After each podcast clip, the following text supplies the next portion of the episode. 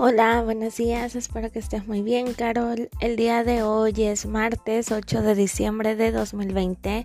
Vamos a iniciar con la materia de matemáticas con el tema de la comparación del tiempo de dos o más actividades.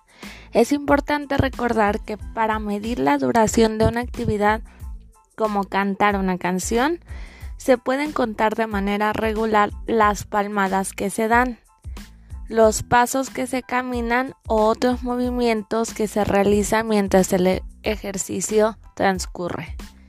Si se comparan dos canciones, aquella en la que contaron más palmadas, pasos o movimientos tienen mayor duración. Otra manera de comparar la duración de dos actividades es realizarlas al mismo tiempo y reconocer cuál tarda más.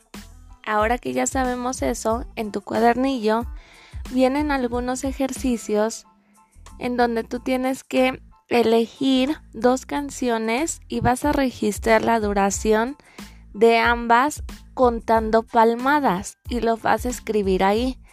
Y así vas a ir realizando tus actividades del cuadernillo.